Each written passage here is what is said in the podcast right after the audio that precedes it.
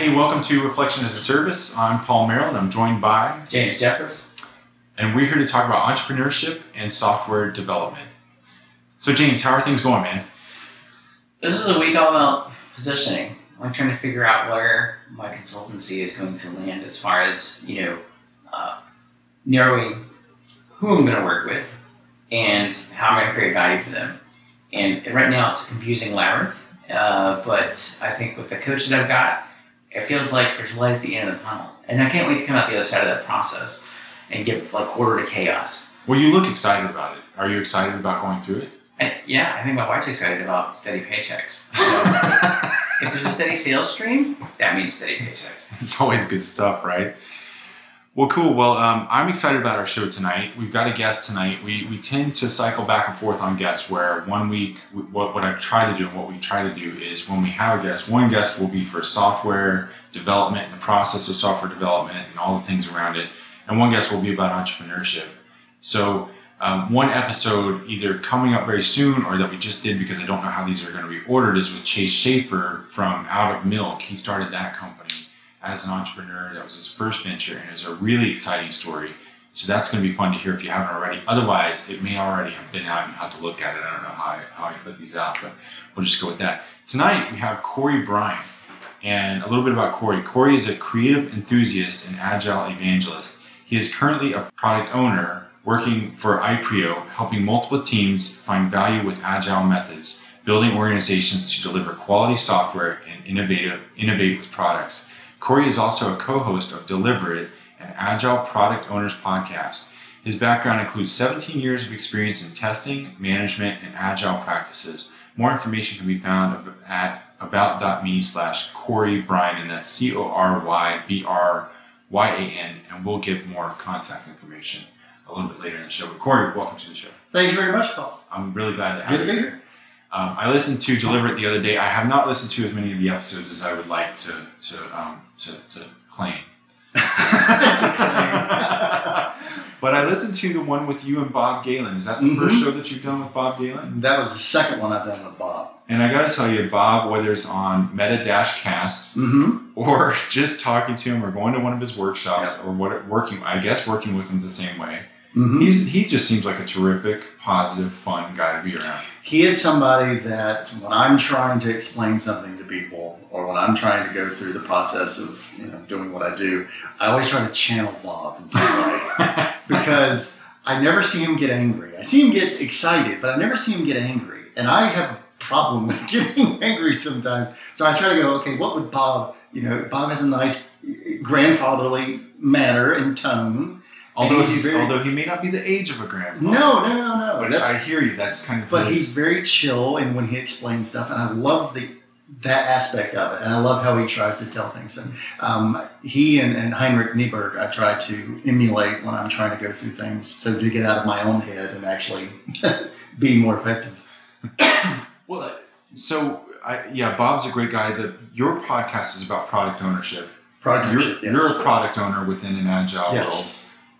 And I know that you're at iPrio, and Bob has done some.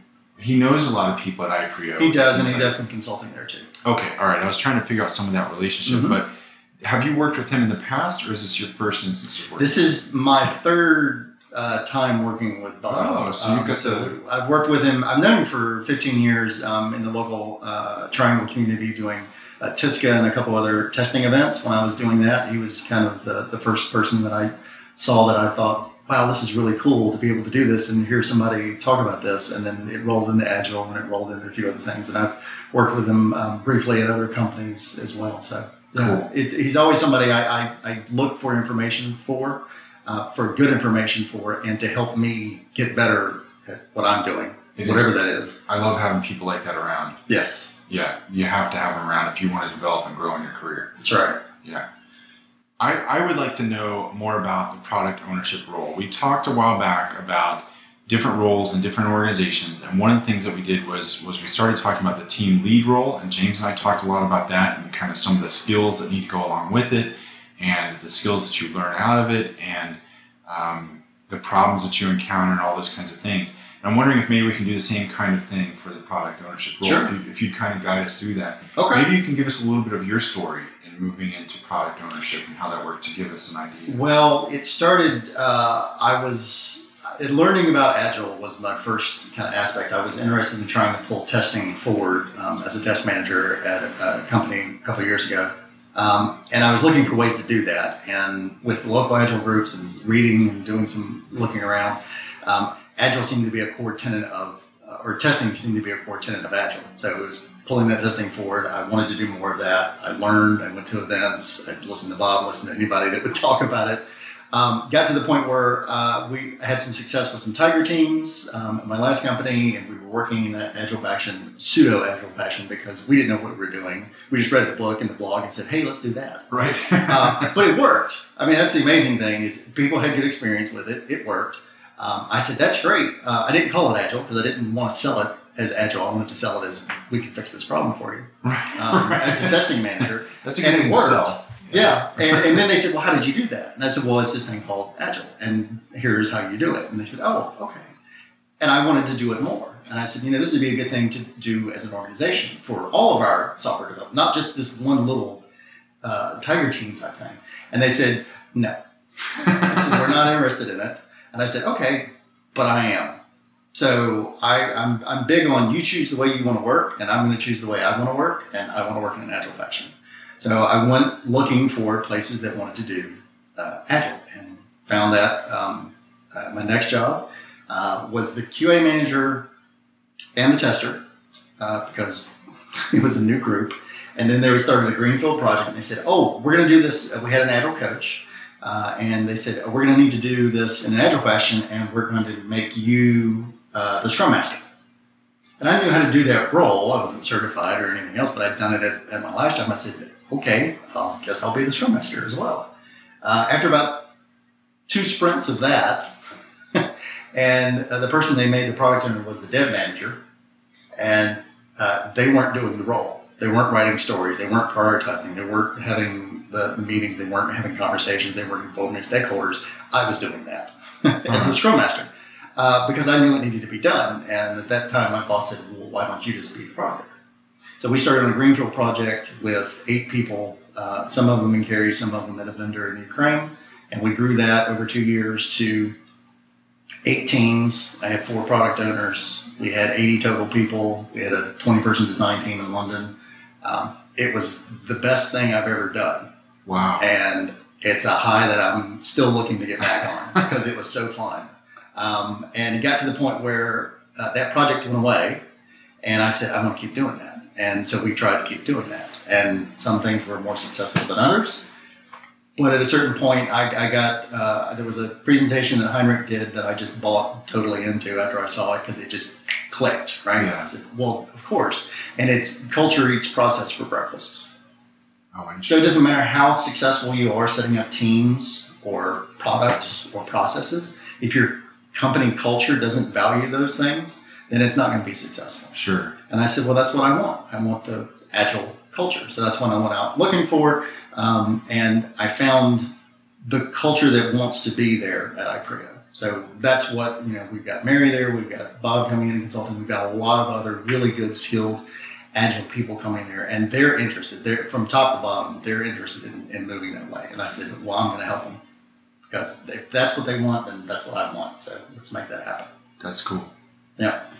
So, so you are a product owner for one team over there, or more than one team, or one? Well, right now, so the the role that I've been in, and I so I've done the product owner role at a team and at Mhm. multiple teams, and I've also been the chief product owner or the product manager role if you're looking at SAFe type terminology, Sure. where it's um, there's multiple product owners, or a team can have uh, a product owner, and that product owner can be the product owner for at least two teams if they're good. But beyond, when you have eight teams, or when you scale, look at all you know, LeSS SAFe, all these different scrum scrums methodologies. There has to be some level of somebody who looks at bigger pictures than just team stuff. So that's the role that I've been at. Um, that's the role I'm at now. So I have five teams right now, Wow. um, and we have four product owners that are working with those teams. Is that like your, sort of like the um, portfolio? Uh, SAFe and, and everything that I'm, I'm, I've been beating the SAFe. So I'm sorry if I go into some of those terms. Uh, program is kind of what we're at. So we, we've got multiple teams on a product, that product is the program that we're working on. Um, if you have a suite of programs, then you have a portfolio. That's how that terminology works. But I, I try to keep it simple. Um, I just there's teams and then there's products, and then that's what we work on. So we have multiple teams that work on a product. Gotcha.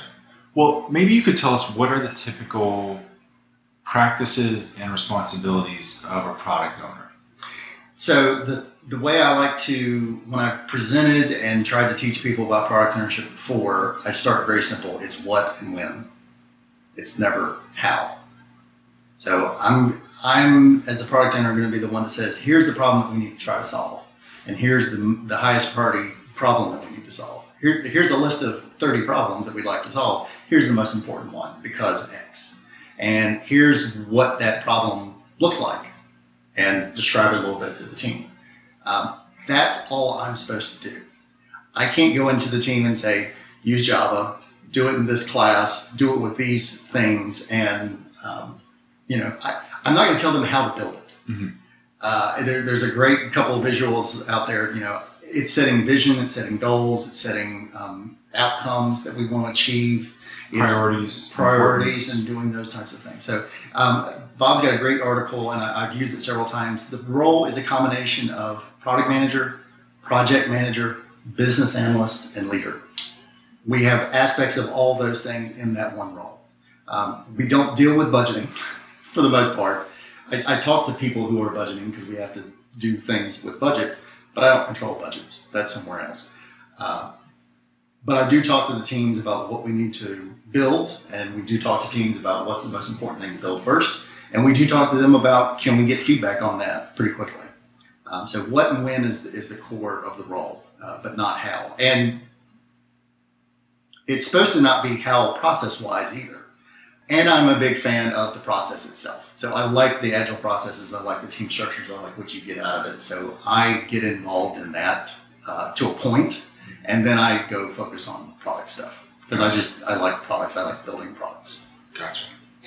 So uh, you you said you're not determining the, the how, but you're determining the what and the when. Yes. So how do you how do you go about determining? Okay, this this is the thing that we want to do first. This is the thing that we want to explore the risk for. You know, this is what we want the feedback on. How do you how do you decide that? I usually decide that by talking to stakeholders, by talking to clients, by talking to teams about you know if it's a if it's a existing product, then what's the biggest problem that product's trying to solve? Why do people use that product? Well, they use it because they're trying to get information. Can they do that now? Yeah, but it's not easy. Okay, why isn't it easy? Just ask questions. You know, the the the, I, the game of five whys is an interesting one, uh, but it gets really annoying after about four or three. So uh, I try to change the the types of questions I'm asking, but still the same intent, right? What is the main purpose of the product? What are they trying to do with it? What can't they do with it now that they need to? And how hard is it to fix that? Is it something that we should be working on? Is it something that's valuable for us to be working on? Valuable in a monetary sense, value in a, a uh, maintenance sense, value in a can we get this deployed quickly sense? All those things kind of factor into it. Um, so when I'm looking at things like, um, you know, what's the most important thing for the product to be doing today? If we had only one team and one developer, what would they be working on? And let's make sure we get the most value out uh, that we can. Is the is the role different in an agile context versus you can go to a shop where they're like, we don't do agile. Uh, would they still have a product owner? They would have a product manager or a project manager, um, and that person would be involved at the beginning of the process and the end of the process. So they would say, "Here's here's our 40 page requirement document that we spent two months on." And I'm going to go away for nine months while you guys build it, and then I'm going to come back at the end, and I'm going to tell you that this is not at all what I wanted. because that's what happens. But the Right, product owner is involved throughout the process every day with the teams, constant feedback, constant questions, constant asking and learning. Um, the big aspect of, of Agile is learning and discovery. What? And I just realized, you know, we're we didn't actually talk about like what agile means. So I mean, there, I- I'm imagining most people that listen to us probably do know because it's just kind of the sur- This is the waters that we swim in.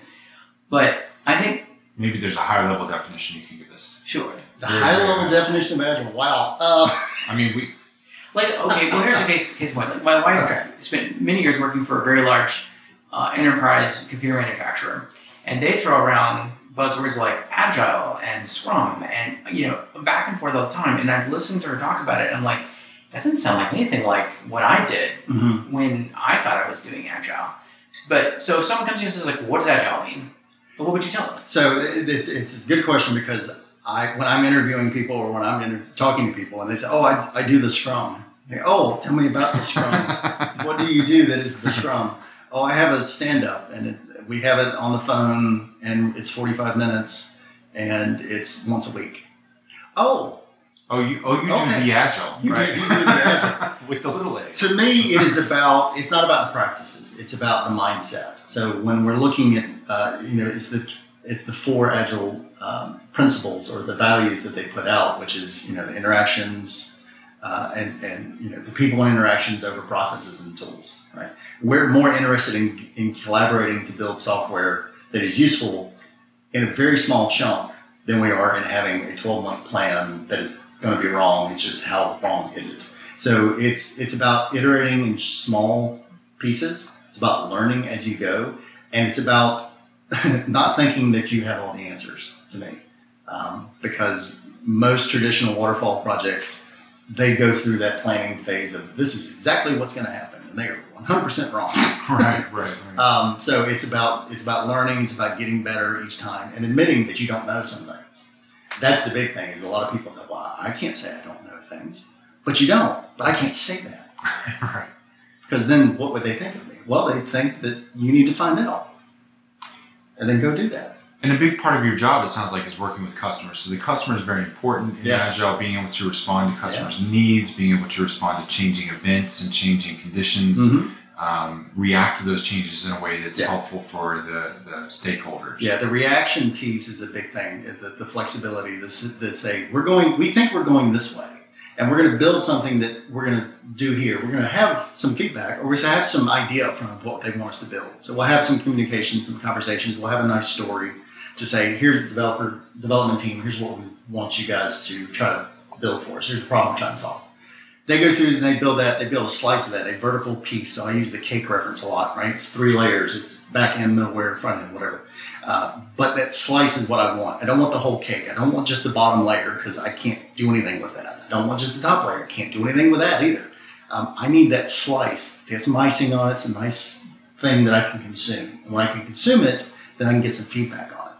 And said, well, I tried to do this, and I know I said I wanted that, but now that I see it, it's not really doing what I want it to do. I was hoping I could do this and this. Okay, we can do that for you. Or tell me why it doesn't do that. Where, where, what were you going for there? Get that feedback, iterate on it again. I'm not worried about getting it right the first time. I'm worried about getting it right the last time. And it may take three or four times to do that.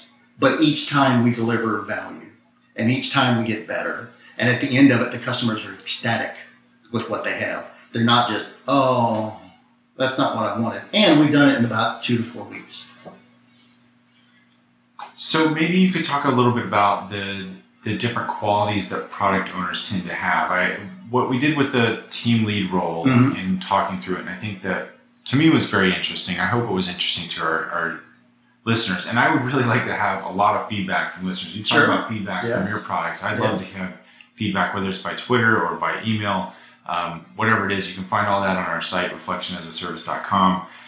But um, I would love to learn more from from our listeners about this. But it feels to me like with the team lead role, what we were able to do was kind of identify skills that people might need in order to go into those roles, um, and that was one key part of it. We kind of looked at it from the sense of, okay, I'm a person who hasn't done this role before. Mhm. I think it sounds interesting. How do I prepare for it? And I'll kind of leave you with that. So there's there are a few skills. So I mentioned the project manager, product manager, analyst, uh, business analyst, and, and leader. Uh, if you're coming from one of those areas, then it's you're already got a have a good sense of part of the role. Uh, if you're coming from other areas, like I was coming from a test manager, so I knew the practices, but I didn't know uh, the you know the requirement analytics uh, analytics side, or you know I, I've seen Gantt charts before. I knew how to put those together, so I was familiar with scheduling. I was familiar with all those things. Um, but really, I think some key attributes of a product owner are uh, creativity. I think being able to think um, of how you can frame a problem, uh, put it in a story, put it in a, be able to tell, hey, here's the problem these guys are having. They're doing this. They're having composite report that's causing causing these issues, and every time they go up, they see this issue. How can we work with them to solve that? Uh, communication is big. Um, we're talking all the time. We're talking to, to the, the feature team about building things. We're talking to clients. We're talking to stakeholders. Um, we're talking to other product owners about you know making sure we're, building the right thing.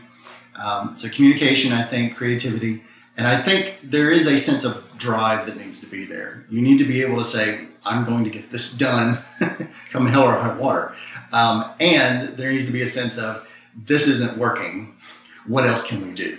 So ha- have a little bit of um, uh, I, I don't I don't know the word, but it's it's that sense of determination to say this is what we're going to do, and we're going to keep moving forward, and we're going to keep trying new things. So I'm not going to get frustrated when this one thing doesn't work. I'm going to try it again, and we're going to try something else until we see that there's no value left to be squeezed from this. I'm, I'm thinking of a, a line from Heartbreak Ridge. Uh Do you remember that? I, I don't know Heartbreak. I know Ridge, the movie. sorry. All right, so Yeah, Clint Eastwood Clint Eastwood. is in it, and uh, his motto in the film is uh, to adapt and overcome. hmm Like no matter what obstacle comes up in front of the, you know, it's a very typical, you know, war movie where you, you take the team of underachievers and he forges them into an elite, adaptable combat force that overcomes great odds. Yeah. And at the end, uh, everyone's smoking cigars. so that's what I thought of when you said like like we're gonna try a bunch of things and we're gonna be resilient Yeah. about the feedback we get, good or bad. Yeah. And and we're gonna find ways to kind of ooze around the problems and eventually we're gonna get our way to to the goalpost. Yeah, I, How many metaphors I just mix in? Well, a lot, but I like them all. Um, I, I like the idea, and I've, I've talked several times um, about plans. Plan. I, I like the, the Eisenhower quote. I think it was that you know, plans are, are useful until you hit the battlefield or something like Right. that. The Mike Tyson quote, right? Everybody has a plan until you get hit in the mouth. Oh, I thought you were going to say until you have to bite in the ear. No, that's not his favorite. That's what he did. But I like the idea of, of having many, many plans because they're going to be wrong. It's just what do you do when you hit a problem in your plan? What kind of thing can you pivot to? What kind of things can you try? Um, I like having you know five, six plans for what kind of stories we could have or what kind of things we could do because I'm not right. I'm going to be one of those things is going to be the right thing to do. I don't know what it is yet, so we have to figure that out. And I think that's a big part of Agile. Um, you, you and I were at the TriAgile hmm uh, conference recently, and that's where we got to talking about this, and you coming Yep. on the show, and I, I really appreciate you being here. It was a very fun conference, um, and I certainly learned a lot from it. One of the things that I keep thinking about recently about Agile, and you just struck on this, is that the teams are the teams are enabled and empowered to do things based on the situation on the ground, and I think that that's one of the key elements in at least the execution of, of battle plans. Like if Mhm. you were training in the military, if you were to go to West Point, I, I have a feeling um, they would talk about if you've got a map and you've got the, the ground in front of you, trust the ground, don't Mhm. trust the map. hmm Um, and be and, and I think there is some ability there for officers on the ground to change the plan based on what's actually going on. I, I believe, and that's kind of what Agile does is allow you to change that. It allows you to have those plans. Um, it's something that you know when we're talking about roadmaps, when we're talking about what's coming in the future. Um, I've I've been a big believer in the last couple months of uh, or the last year that I don't put dates on roadmaps. Roadmaps are flexible; they're going to change, and it's just a conversation tool. It's not anything. It's not a release plan. It's not in 12 months we're going to deliver these 16 things because they're on the roadmap. No, is this the most important thing to work on in 16 months? I don't know. But I haven't done anything else with it other than put it on the roadmap and Right. said, here's where that might come in. Because we've got all this other work to do that we've prioritized, that we've ranked, and said, these are the most important things. The things you're asking about, we'll put it on the roadmap. Yeah. And the market changes so fast. Who knows? And it does, yeah. It, it, another reason that the nine month, twelve month project plans don't work anymore is because what you think, what you think you were building twelve months ago, everything's changed. The market's changed. You know, Because the, your the system has changed, technology's changed, everything's changed. Your competitors are, are changed, or they're out of that market, or that's, and everything else changes as a result of that. But you've been working on this plan that yes, you created a month or you know twelve months ago, and you've had change requests, and you've had you know you've had to restart development five times, and you've had to go back and analyze and do all the things that just suck in waterfall, and I absolutely hate um, to go back and do it again. And in an agile context, you would be like, okay, Yeah. let's let's change it. Yeah. let's see what happens. We've been talking with Cory Bryan. This is Reflection as a Service. We're here to talk on this podcast about software development and entrepreneurship. Um, James, I'm enjoying this. I, I'd like to know do you have any questions about product ownership before we shift gears? I wanted to talk to Cory a little bit about his Deliver It podcast.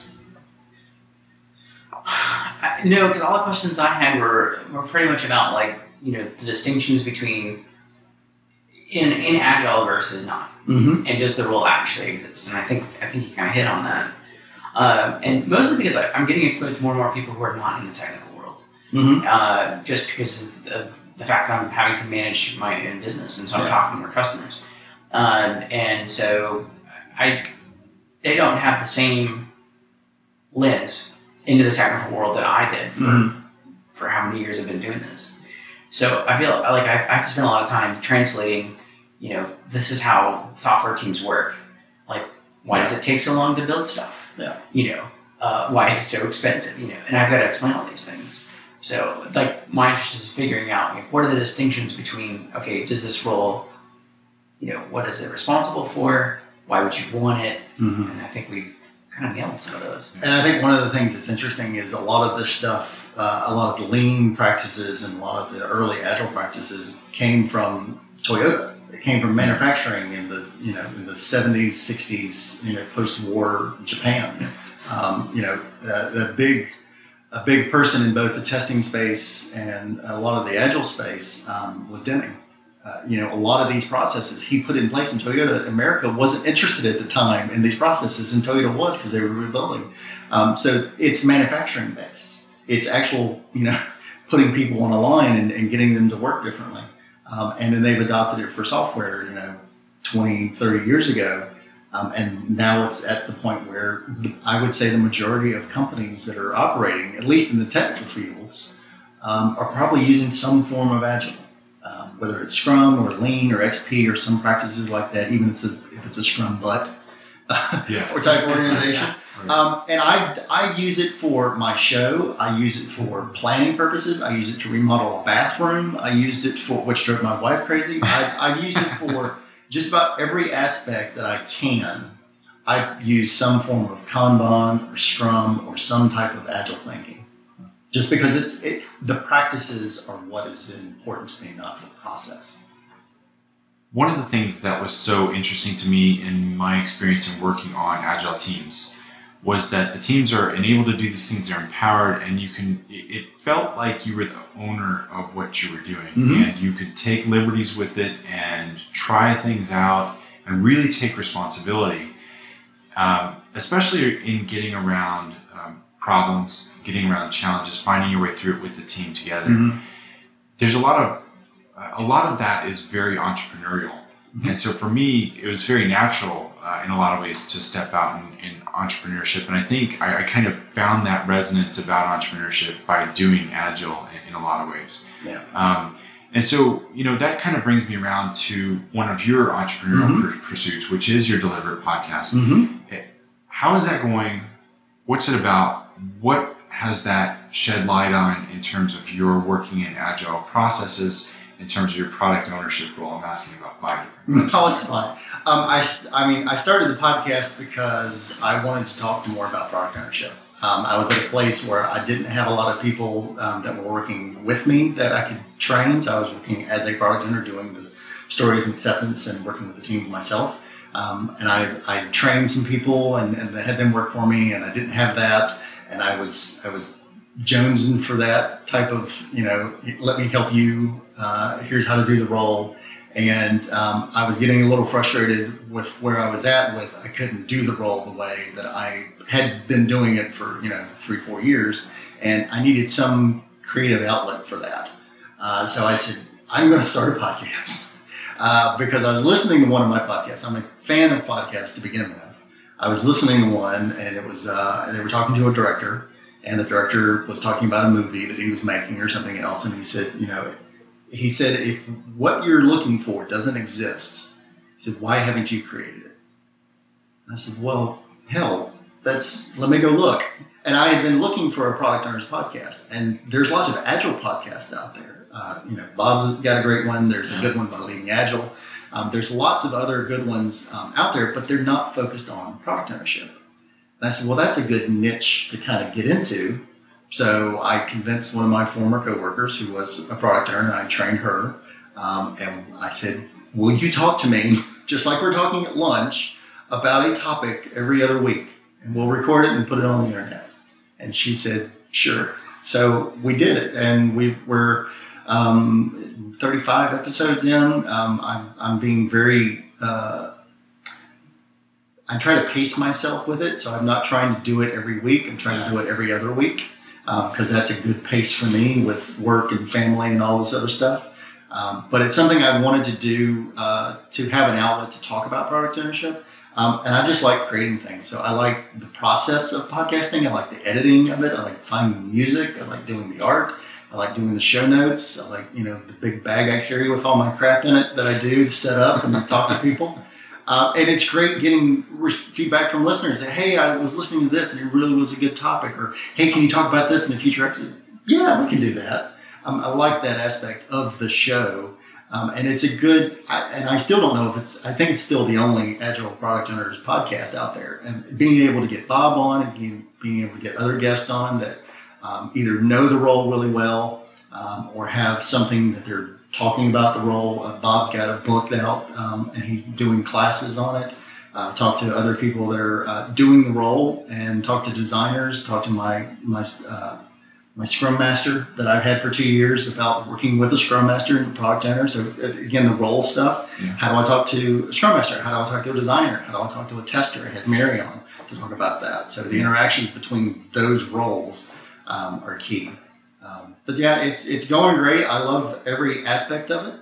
Um, I'm trying to get better at it because the first ones, um, as we were talking about earlier, the first ones are going to be bad. Let them be bad.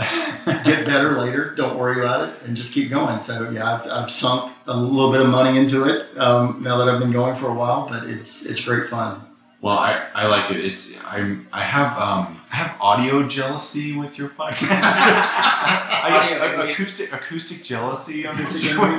That's fine. You've got a really good sound there. It's um it's a terrific podcast. That latest one with Bob Galen, I don't know if it'll be the latest when this comes out, but a, a recent podcast with Bob was terrific. Yeah. And I listened to um, at least one or two others before that, and uh, you know it's it's a good show. I think you've got a lot going on there and um, I hope some of our listen, listeners will jump over there and give it a whirl. Yeah, if, if they're interested in product ownership at all, um, I, I, there's three places that I tell them to go. The first place is always go to YouTube and look up Henrik Kniberg's Scrum Product Ownership in a nutshell. It's 15 minute video. It is the best overview of product ownership that I can think of. It's a great overview. If you're interested, if that kind of lights your fire and you want to learn more, Bob's book, The Scrum Product Ownership Balancing Value from the Inside Out, is in its second version now. That's a great follow up because it goes through a lot of the aspects of it. Third, I say listen to my podcast. Uh, because we, I, I try to right. dive. I think you're right. I try to dive deep into things like that to have conversations about. Yeah. Um, one of the reasons that I really like the podcast um, is because the same reason I like going to agile conferences and meetups and everything else is because oftentimes you don't get to talk about these things, these specific things that you want to talk about. Um, until you go to places like that and you meet like-minded people and you can talk about hey here's how we do our stories or here's how we did this as, as a uh, way to accept a story.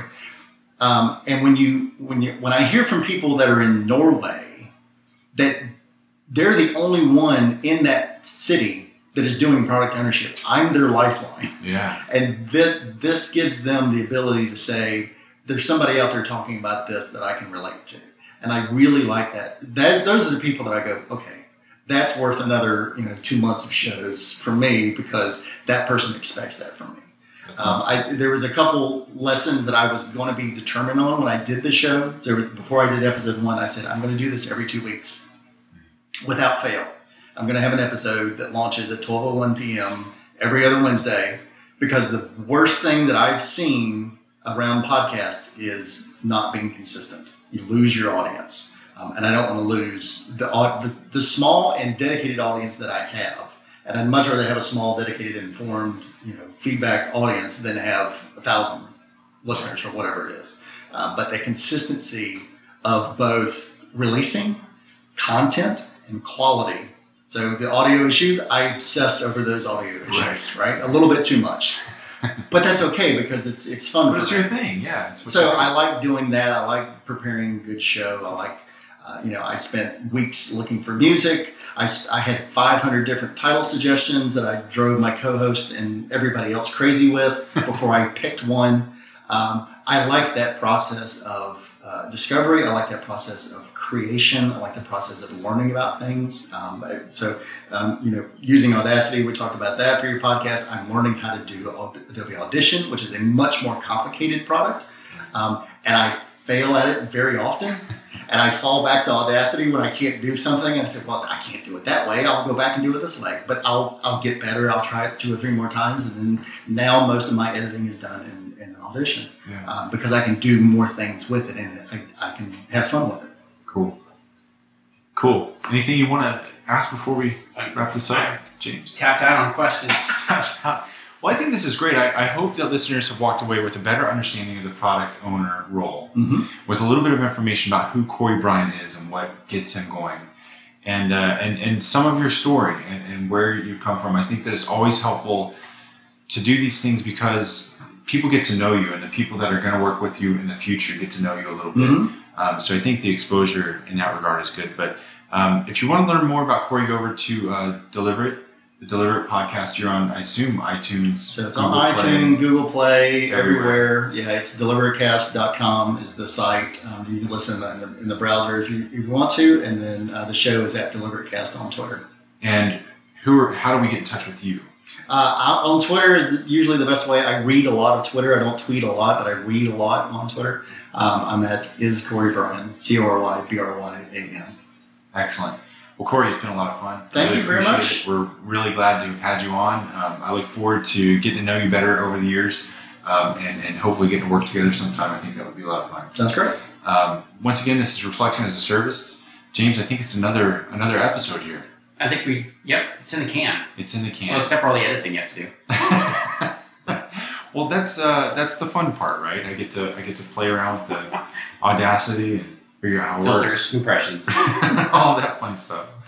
Cool. Well, thank you so much for being here, and uh, we really appreciate our listeners, every one of them. Did you want to give a shout out to Thomas or I Tom do. for helping I do. out? Is that all right, Tom? Sure. Okay. Thomas Clark has been here listening to us record. We've actually recorded a couple episodes tonight, and he's helping us out, kind of talk about the sound quality and some of the editing and those kinds of things. is going to give us some some cases. Thanks so much for being here and for helping us out. It's awesome. Good time. Yeah. Cool. Thanks everybody, and we'll catch you next time.